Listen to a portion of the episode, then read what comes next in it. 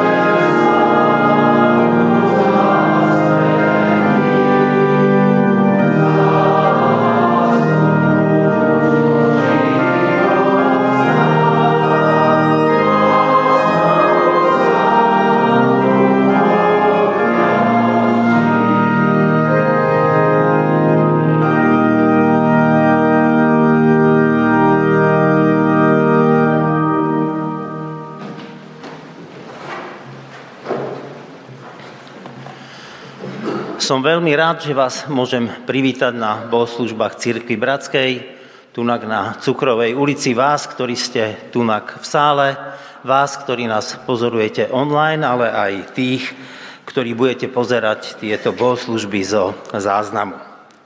Stretli sme sa, aby sme spoločne oslavovali nášho pána a ďakovali mu za všetko to, čo nám dáva.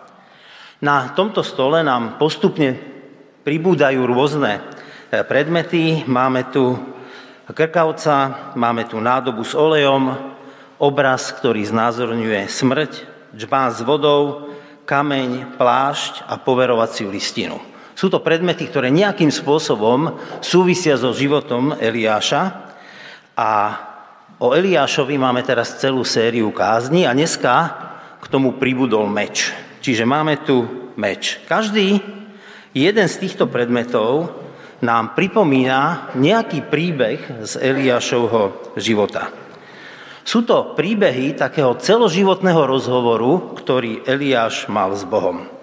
Rozhovor, v ktorom sme mohli pozorovať Eliášové horlenie za hospodina, za Boha, ale aj jeho frustráciu a sklamanie.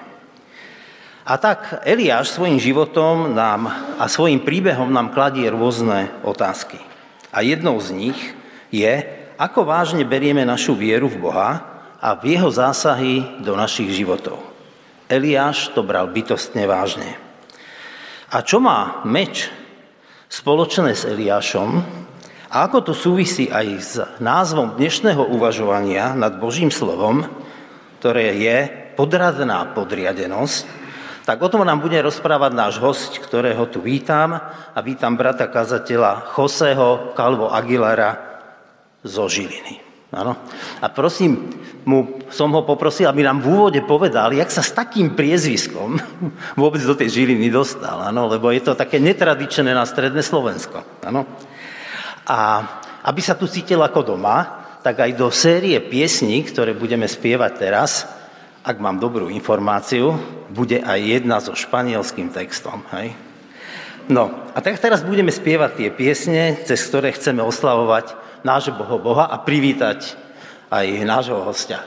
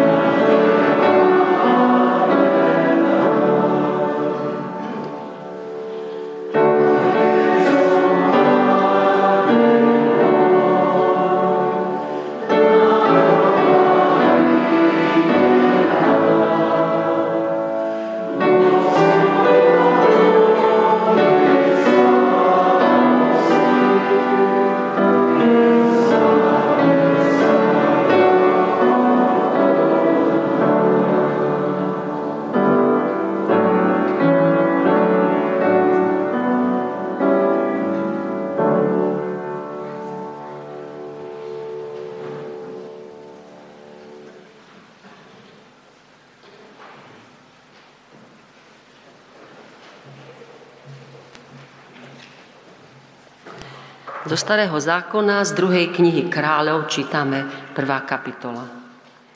Po Achábovej smrti sa vzbúril Moáb proti Izraelu. Acházia, Acházia raz vypadol z balkóna svojej izby na poschodí v Samárii a zranil sa. Vypravil poslov s príkazom, Choďte sa poradiť s ekron, k ekronskému bohu Baalzebúbovi, či vyviaznem z tohto úrazu. Vtedy hospodinov aniel povedal Tyžbejskému Eliášovi, staň, vystúp, aby si sa stretol s poslami samarského kráľa a povedz im, vari nie v Izraeli Boha, že sa uchádzate o radu ekronského boha Balzebúba? Preto takto vraví hospodin, z lôžka na ktoré si vyšiel, už nezídeš, ale na ňom určite zomrieš. Na to Eliáš odišiel. Keď sa poslovia vrátili, spýtal sa ich král. Prečo ste už prišli späť? Odpovedali mu. Stretol nás akýsi muž a povedal nám, vráte sa ku kráľovi, ktorý vás poslal a odkážte mu. Takto vraví hospodin. Vari nie v Izraeli Boha, že sa uchádzaš o radu ekronského boha Bálzebuba? Vyzvedal sa ich. Ako vyzeral ten muž, čo vás stretol a hovoril vám tieto slova? Povedali mu, mal plášť zo srsti a bedra prepásané koženým opaskom. On na to, to bol tyžbejský Eliáš. Potom poslal po Eliáša veliteľa s 10, 50 členným oddielom. Keď prišiel k nemu, práve sedel na končiari vrchu. Povedal mu, Boží muž, na kráľov rozkaz dolu. Eliáš odpovedal veliteľovi 50 členého oddielu. Ak som Boží muž, nech spadne oheň z neba a pohltí teba i tvoj 50 členný oddiel. V tom spadol z neba oheň a pohltil ho i s oddielom. Poslal po neho zase iného veliteľa s 50 členným oddielom. Ten mu povedal, Boží muž, na kráľov rozkaz i hneď zíď dolu. Eliáš však povedal, ak som Boží muž, nech oheň spadne z neba a pohltí ťa i s oddielom. V tom spadol z neba Boží oheň a pohltil ho i s 50 členným oddielom. Ešte i po tretí raz poslal veliteľa s 50 členným oddielom. Keď tretí veliteľ vyšiel hore, Kľakol si pred Eliášom na kolená a úpenlivo ho prosil. Boží muž, ber prosím ohľad na môj život i na životy týchto 50 služobníkov. Z neba spadol oheň a pohltil dvoch predošlých veliteľov i s 50 člennými oddielmi. Teraz dokáž, že si ceníš môj život. Tu hospodinov aniel povedal Eliášovi, zostúp s ním, neboj sa ho. Vstal teda a šiel s ním ku kráľovi. Povedal mu, takto vraví hospodin, pretože si vypravil poslov, aby sa uchádzali o radu u ekronského boha Baalzebúba, ako by nebolo boha v Izraeli a možnosti obrátiť sa na jeho slovo, nezídeš už z lôžka, na ktoré si vyšiel, ale na ňom určite zomrieš. Aj zomrel podľa hospodinovho slova, ktoré vyriekol Eliáš. Keďže nemal syna, stal sa po ňom kráľom jeho brat Jorám, a to v druhom roku judského kráľa Joráma, syna Jošáfatovho. Ostatné príbehy Achaziove jeho činnosť sú poznačené v kronike izraelských kráľov.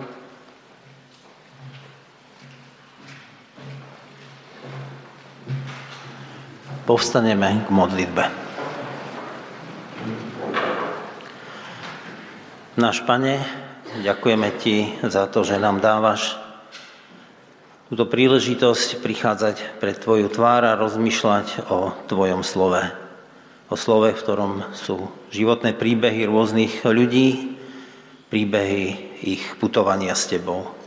A tak Ti ďakujeme za to, že môžeme o nich uvažovať a môžeme z nich prijímať pravdu a môžeme z nich prijímať podnety pre naše životy. Veľmi ťa prosím o to, aby si bol tu s nami aj dneska, aby to, čo budeme počuť, zasahovalo do našich životov a menilo ich, aby sme sa menili na Tvoju podobu, na podobu Pána Ježiša Krista. Veľmi ťa prosím aj za ľudí, ktorí teraz žijú v ťažkých situáciách, či už vo vojne, alebo v ťažkých zdravotných problémoch a tak ťa prosíme, aby si aj v tom bol pri nich a aby mohli vedieť, že v tom nie sú sami. Prosíme ťa o Tvoju milosť a o Tvoje požehnanie. Amen.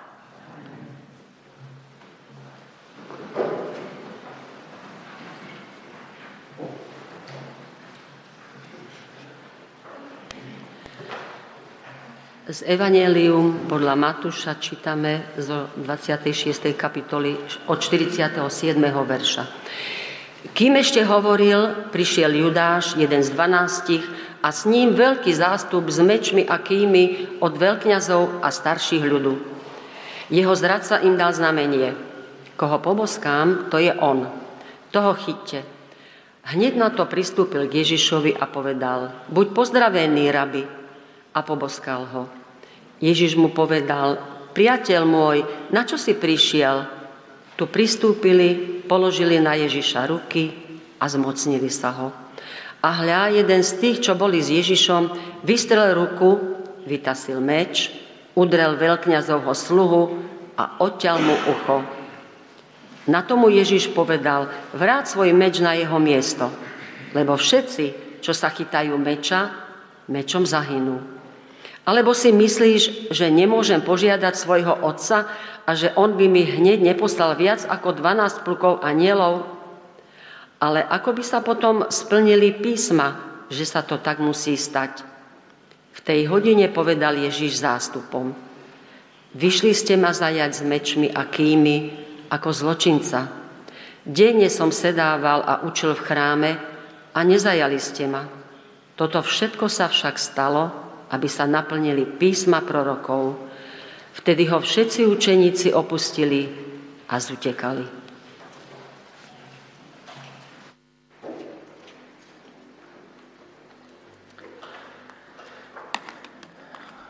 Drahí bratia a sestry, milí priatelia, teším sa, že vás môžem pozdraviť z tohto miesta a prinašať aj pozdravy zo zboru v Žiline. A teda už ako Dušan povedal, asi viacerí z vás, keď ste videli oznámené alebo povedané moje meno, ste si povedali, že to moc žilinské, ani oravské, ani kisucké neznie. A mali ste pravdu. Teda moje celé meno, ako zaznelo, je Jose Calvo Aguilar, čo keby vás veľmi zaujímalo, dá sa preložiť do slovenčiny, je to Jozef Plešatý Orol. Uh, myslím to tak vážne, že dokonca aj na Facebooku som si to dal uh, ako svoje meno. Uh, máte výzvu, aby ste zistili, že či je to pravda alebo nie. A pochádzam zo Španielska, inak to asi za tých 11 rokov, čo som na Slovensku, prvýkrát sa mi stalo, že by som spieval piesen po španielsky. To, to naozaj, keď som sa dnes zobudil, som nečakal, že, že budem spievať po španielsky, ale to bolo príjemné prekvapenie. Pred 11 rokmi, teda, ako som povedal, som sa presťahoval do Žiliny a to je taký príbeh, o ktorom by sa dalo dlhšie hovoriť a nechcem tým zobrať veľa času, ale plánoval som prísť na rok. Plánoval som prísť na rok, ale pán Boh mal iné plány a jeho plány boli lepšie ako moje, jednoznačné. A ďaká Bohu, už môžem tu byť 11 rokov, slúžiť Slúžim momentálne ako kazateľ zboru v, v Žiline, Cirkvi Bratskej v Žiline, e, tak e, mám veľkú rádo, že, že môžem tam byť a slúžiť a zároveň mám veľkú rádo, že môžem tu byť, lebo je to prvýkrát, kedy som tu v nedelu na Cukrovej, tak, tak veľmi rád vás vidím a veľmi sa teším, že môžeme tento čas traviť spolu. Ale teda nie o sebe som prišiel hovoriť. A skôr ako sa pustíme do toho textu, do tých textov, ktoré boli prečítané, by som sa chcel spýtať na niečo, čo možno niekedy niekto z vás zažil. Šoferujem, šoferujem a zrazu majaky za mnou. Aj, aj, aj. Viem, že som šiel rýchlejšie, ako som mal. Um, policajné auto, ale um, tajné, teda e, nevedel som, že sú policajti za mnou, zrazu ma zastavia. Je to taká ulica v Žiline, ktorá už vedie na diálnicu. A tak si to tak pýta pridať, pridať, ale je tam 50 a nešiel som 50 A často tie momenty, a, a, a možno som to zažil len ja, ale vyzerajú ako taký um, mocenský boj. Ako keby tí policajti sa mi snažili ukázať, kto je tu šéf. Kto má tu moc a kto tu moc nemá. Je to veľmi viditeľné, kto tu moc má a kto tu moc nemá.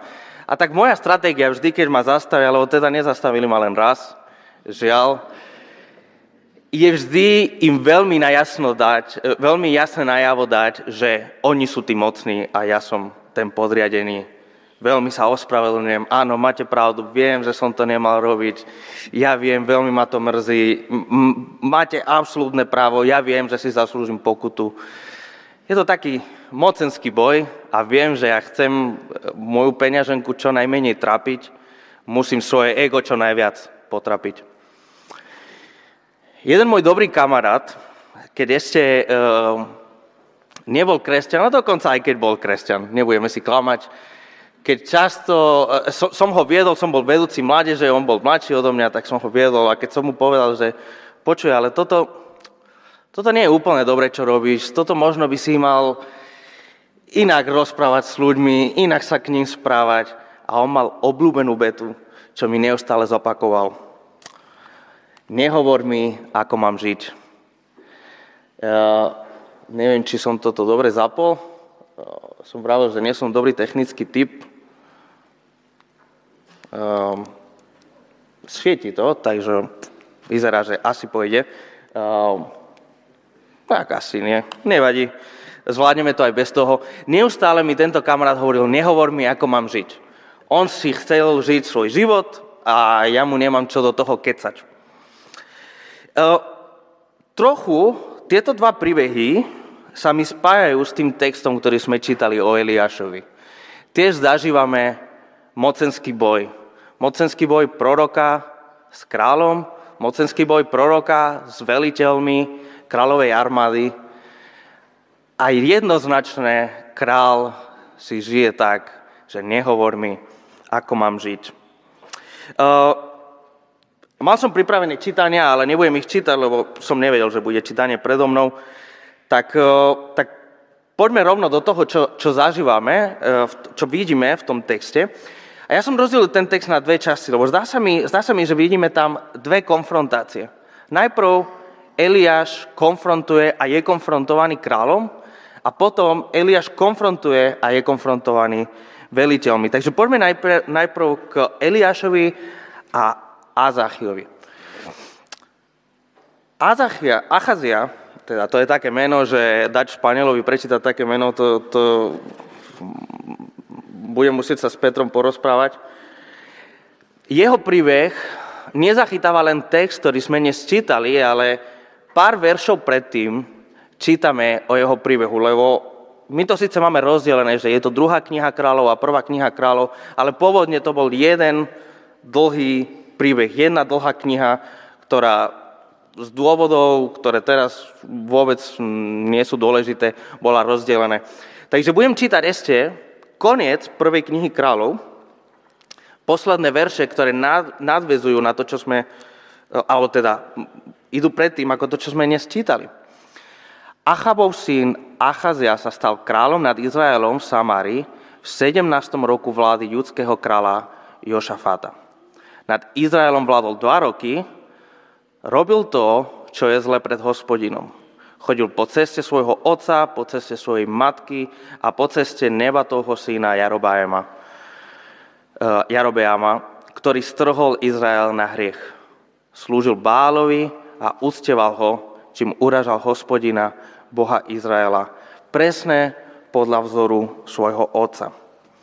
Achazia celý svoj život a, a zvlášť počas obdobia, kedy kráľoval, A my síce čítame, že dva roky kráľoval, v skutočnosti bolo to približné 14 mesiacov, ale podľa, kvôli tomu, ako oni počítali roky, tak sa to rátalo ako dva roky, lebo ten rok sa začal, odkedy začal kráľovať a teda už mu začal jeho druhý rok, ale teda kráľoval 13-14 mesiacov, odmietal Boha.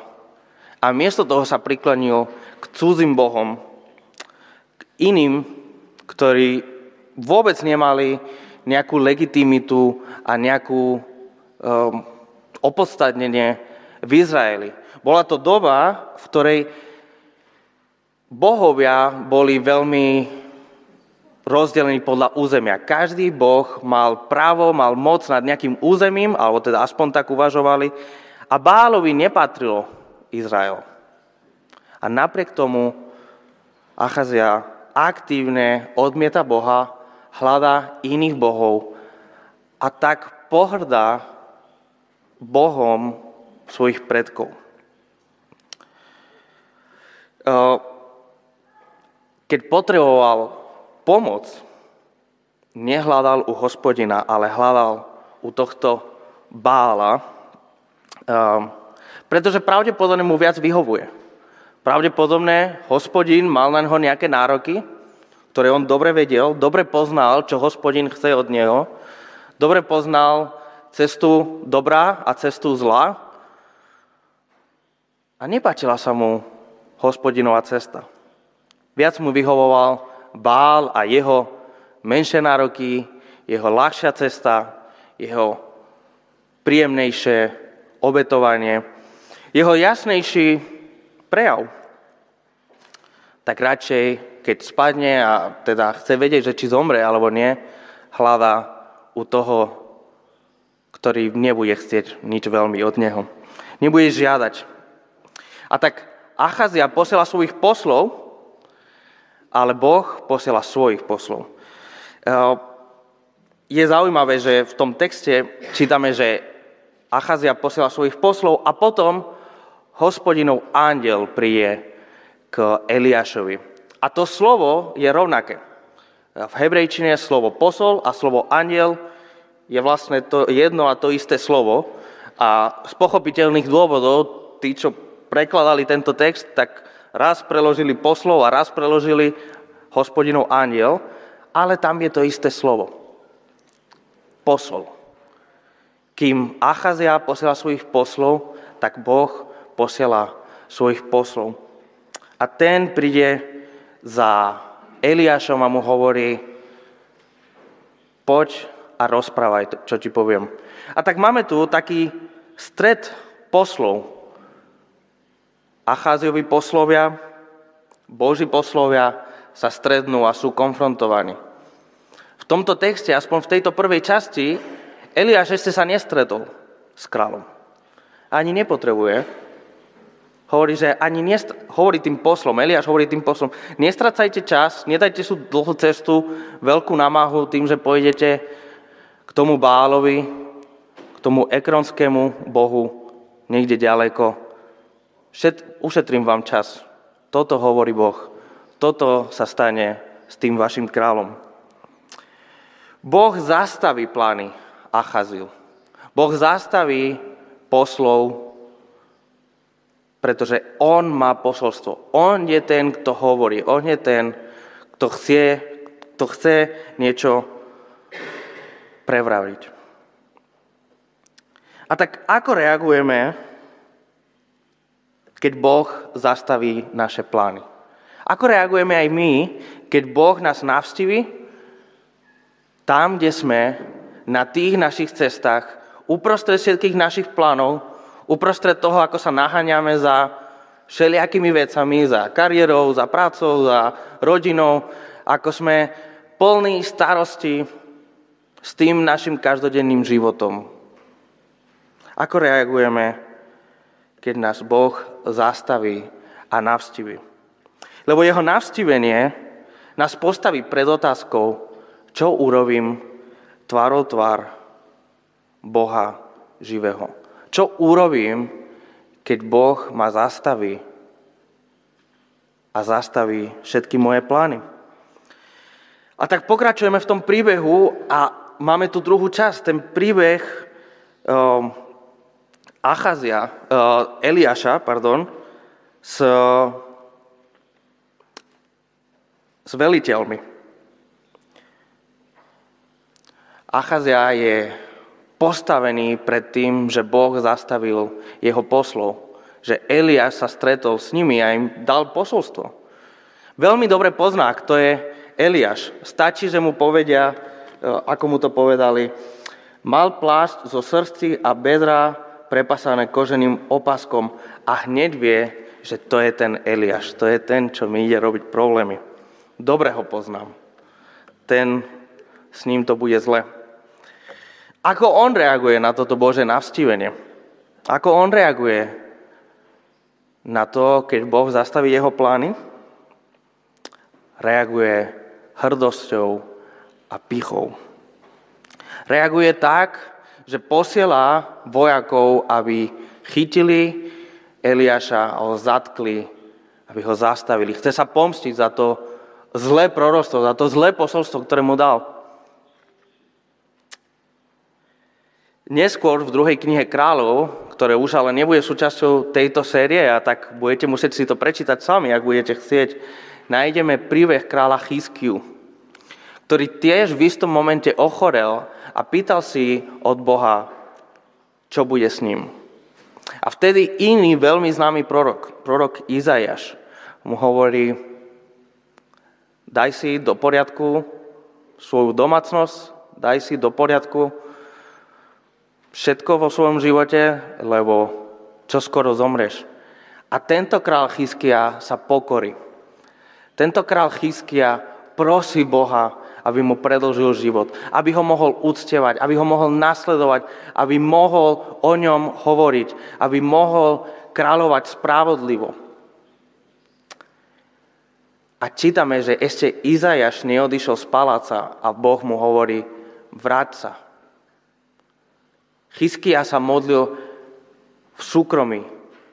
Nie ako divadlo pred Izajašom, nie aby sa predvádzal, nie aby sa ukázal ako zbožný, ale tam, kde ho nikto nevidí, kde, ho, kde sa pred nikým nemusí ukázať, kde nikto nebude súdiť jeho výkon, či je dostatočne zbožný na vonok, či, je dostatočne, či dostatočne vyzerá a pôsobí. Ale sám pred Bohom sa pokorí a Izajaš ešte neodišiel z paláca a sa vráti. A mu povie, Boh ti ešte dá 15 rokov života.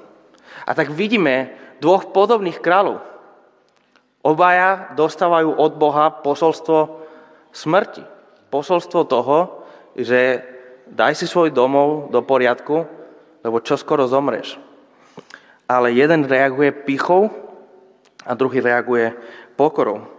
A tak je otázka na nás, vrátim sa k tej otázke, ako reagujeme, keď Boh zastaví naše plány? Ako reagujeme, keď Boh navštíví náš život s kľúčovým posolstvom, pre ktorým musíme reagovať, s otázkou, pre ktorou sa nedá utiecť. Reagujeme pichou alebo reagujeme pokorou. To je konflikt, ktorý vidíme medzi kráľom Achaziom a Eliášom. A to je konflikt, ktorý vidíme medzi vojakmi, medzi veliteľmi a Eliášom. Lebo Achazia verí a správa sa, ako keby on mal autoritu nad Božím poslom, nad Eliášom. On má autoritu poslať vojakov a zatknúť ho. On má autoritu vládnuť nad ním preto posiela veliteľov, preto posiela armádu. A tí prví dvaja veliteľia, ktorí idú a plnia kráľov rozkaz, sú rovnako pyšní alebo rovnako reagujú pichou ako král. Prídu za ním a on je hore na vrchu a mu hovoria na kráľov rozkaz, poď dole. Král má autoritu nad tebou, ty sa pokor a príď dole dobrovoľne nechaj sa zatknúť. A Eliáš ich konfrontuje. Ak som Boží muž, nech padne na váš oheň. A padol oheň. Prví dvaja velitelia považovali kráľa za mocnejšieho, za väčšiu autoritu ako Eliáš a ako napokon Boh sám. A to je otázkou, ktorá sa ťahá tomto texte. Kto je najväčšou autoritou? Je najväčšou autoritou Bál Zebub? Je najväčšou autoritou král Achazia? Alebo je najväčšou autoritou hospodin a jeho posol? Títo velitelia znevažujú Eliáša a ich znevažovanie Eliáša je znevažovanie Boha samotného. A je to až tretí veliteľ, potom ako dvaja velitelia a sto mužov zomrelo, absolútne zbytočné. Je to až tretí veliteľ, ktorý si uvedomuje, aká je skutočná štruktúra velenia v tomto svete. Kto skutočne vládne, kto skutočne má autoritu. On neprichádza k Eliášovi ako píšný človek, ktorý mu rozkazuje, ale prichádza s pokorou a hovorí, Boží muž, hneď prvé, čo povie, uznáva jeho autoritu. Priznáva, že on je väčší, že Eliáš je väčší ako ten veliteľ. Ber prosím ohľad na môj život i na životy týchto 50 služobníkov.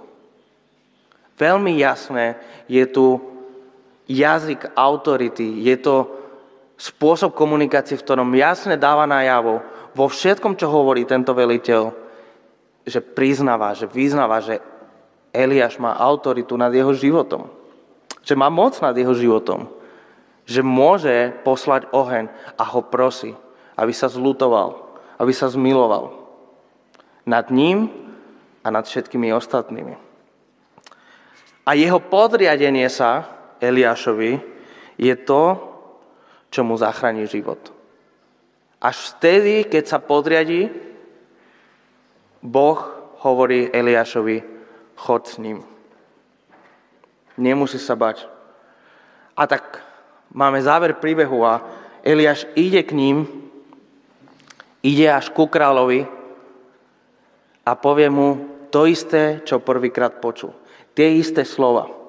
Takto vrávi hospodin, pretože si vypravil poslov, aby sa uchádzali o radu u ekronského boha Bálzebuva. Pretože si vypravil poslov. Keby, keby si nebol vypravil poslov, možno veci mohli byť úplne inak.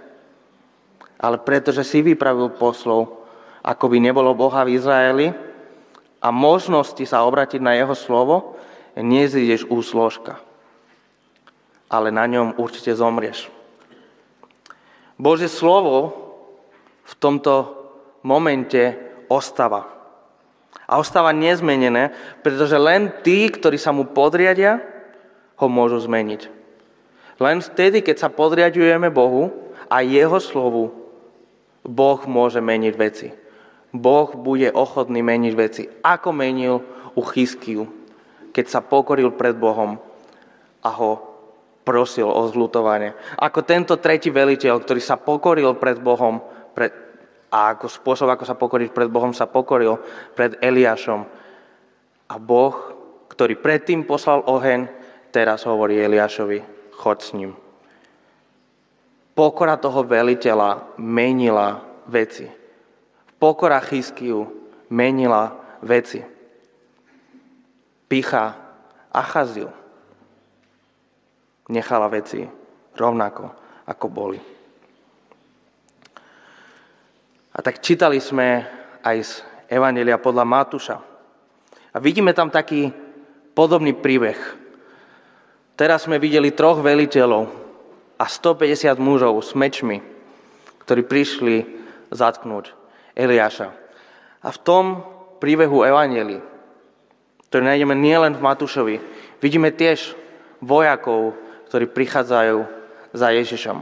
A vidíme učeníka, Matúš nám nechce prezradiť, kto to je, ale keby sme čítali ďalej, keby sme čítali Evangelium podľa Jana, by sme zistili, že je to veľmi blízky spolupracovník pána Ježiša. Je to Peter, ktorý vyťahol meč a odsekol ucho služobníka.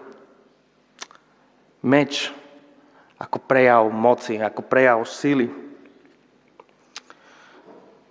Peter, ktorý s dobrým úmyslom chrániť svojho učiteľa, ide proti jeho učiteľovi. V jeho snahe slúžiť pánovi Ježišovi je napomínaný. Kto mečom zabije, mečom zahynie. Podobné ako pri Eliášovi vidíme tých, ktorí sa nechceli Bohu podriadiť. Ktorí sa nechceli podriadiť Bohu živému, keď prišiel v tele na zem. Keď bol Ježiš Kristus medzi nás. Nechcú sa mu podriadiť a prídu ho zatknúť. Rovnako, rovnako ako Eliáša. Vidíme tu taký konflikt medzi Eliášom a Ježišom. Obaja zažívajú tú istú skutočnosť. Obaja zažívajú ten istý príbeh. Tí, čo sa nechcú podriadiť Bohu, prichádzajú s mečom zatknúť proroka. A Ježiš vie, že by ich mohol zničiť. Tak rýchlo. Nemusel by ani slovo povedať. Čítame čítali sme, Ježiš sam hovorí, že nevieš, že sám by som mohol volať 12 plukov anielov, takú veľkú armádu, že nikto by to nemohol zastaviť, keby som chcel. Ale Ježiš má inú agendu. Jeho agenda je podriadiť sa tomu, čo Boh chce robiť na tomto svete. Aj keď ho to bude stať život čítame a hovorí, že mohol som poslať anielom, mohol som sa zachrániť, ale toto všetko sa stalo, aby sa naplnili prorocké písma. Ježiš, ktorý je najväčšou autoritou, ktorý je v tej štruktúre velenia, ten najvyšší, je ten, ktorý sa podriaduje. Podriaduje sa Božému slovu, podriaduje sa Bohu samotnému. A tak Eliáš je v tomto príbehu človek ako my. Tak sa volá tá séria. A väčšinou, keď čítame, že Eliáš bol človek ako my, je to také pozbudzujúce.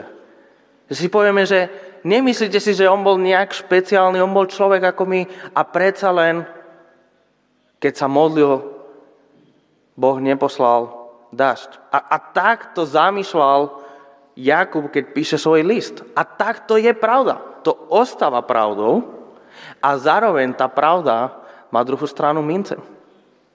Eliáš je človek ako my. A keď jeho nepriatelia znevažujú jeho autoritu, a keď jeho nepriatelia ho chcú zatknúť, a keď jeho nepriatelia idú proti nemu, pošle na nich oheň z neba. Ja som zatiaľ oheň z neba neposlal na nikoho, ale pomyslel som si svoje na tých svojich nepriateľov. Mám tiež tých ľudí, ktorých by som, nie oheň z neba, ale tých policajtov by som poslal. Tých policajtov arogantných zo začiatku. Mám tých ľudí vo svojom okolí, ktorí posledné mesiace plné napätia mi pripomínali, alebo ma, ma učili milovať svojho nepriateľa, miesto toho, aby som o nich hovoril škaredé reči. Ale v hĺbke svojho srdca som veľmi podobný ako Eliáš. Som podobnejší ako Eliáš, než si chcem pripustiť.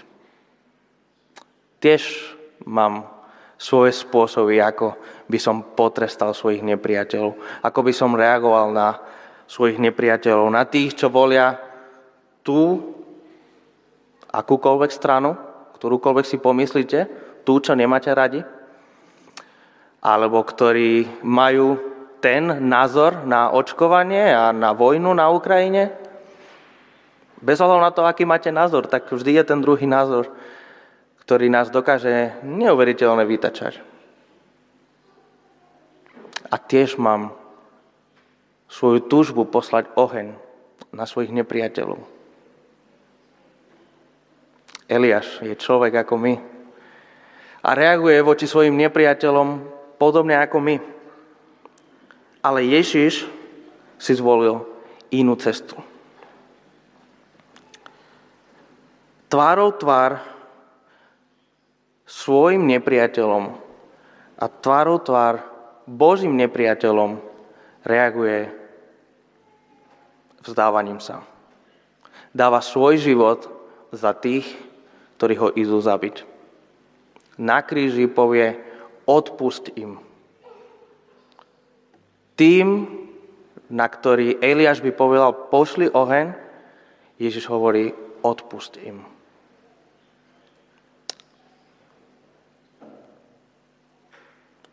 A tak prvá otázka, ktorú by som chcel vám nechať na premyšľanie, na, na zvážovanie, nielen teraz najbližších minút, kedy aj budeme s nejakým hudobným podkladom premyšľať, ale možno na celý týždeň, je, že ako reagujeme na svojich nepriateľov, na tých, ktorí nám urobili zle, ktorí nás uražali, na tých, ktorí na rodinných obedoch nás zvýšia tlak. Ako reagujeme na svojich nepriateľov? Reagujeme ako Eliáš? Alebo reagujeme ako Ježiš? A možno ešte niekedy dôležitejšia otázka. Ako reagujeme na Božích nepriateľov? Lebo niekedy v mene Boha a v mene našej zbožnosti dokážeme byť veľmi krutý k tým, čo považujeme za Božích nepriateľov. Či už sú to iné cirkvy, ktoré podľa nás sú tie nesprávne, veľmi v úvodzovkách to nesprávne, alebo sú to len iní kresťania, ktorí veria niečo iné ako my, alebo sú to ateisti, agnostici, sú to ktorákoľvek kategória, ktorých považujeme za Božích nepriateľov. Ako na nich reagujeme? Ako reagujeme na Božích nepriateľov? Lebo v liste rímským čítame v 5. kapitole, že keď bol určený čas, keď ešte sme boli nepriatelia Boha, vtedy Boh poslal svojho syna, ktorý dal svoj život za nás. Sotva kto by zomrel za spravodlivého, hoci možno za dobrého by niekto bol ochotný zomrieť, ale Boh dokazuje svoju lásku tak, že zomrel sa svojich nepriateľov. Ako reagujeme na svojich nepriateľov a ako reagujeme na Božích nepriateľov? Reagujeme ako Eliáš? Alebo reagujeme ako Ježiš, ktorý svoj život dáva, aby sme my mohli mať nový život? Amen.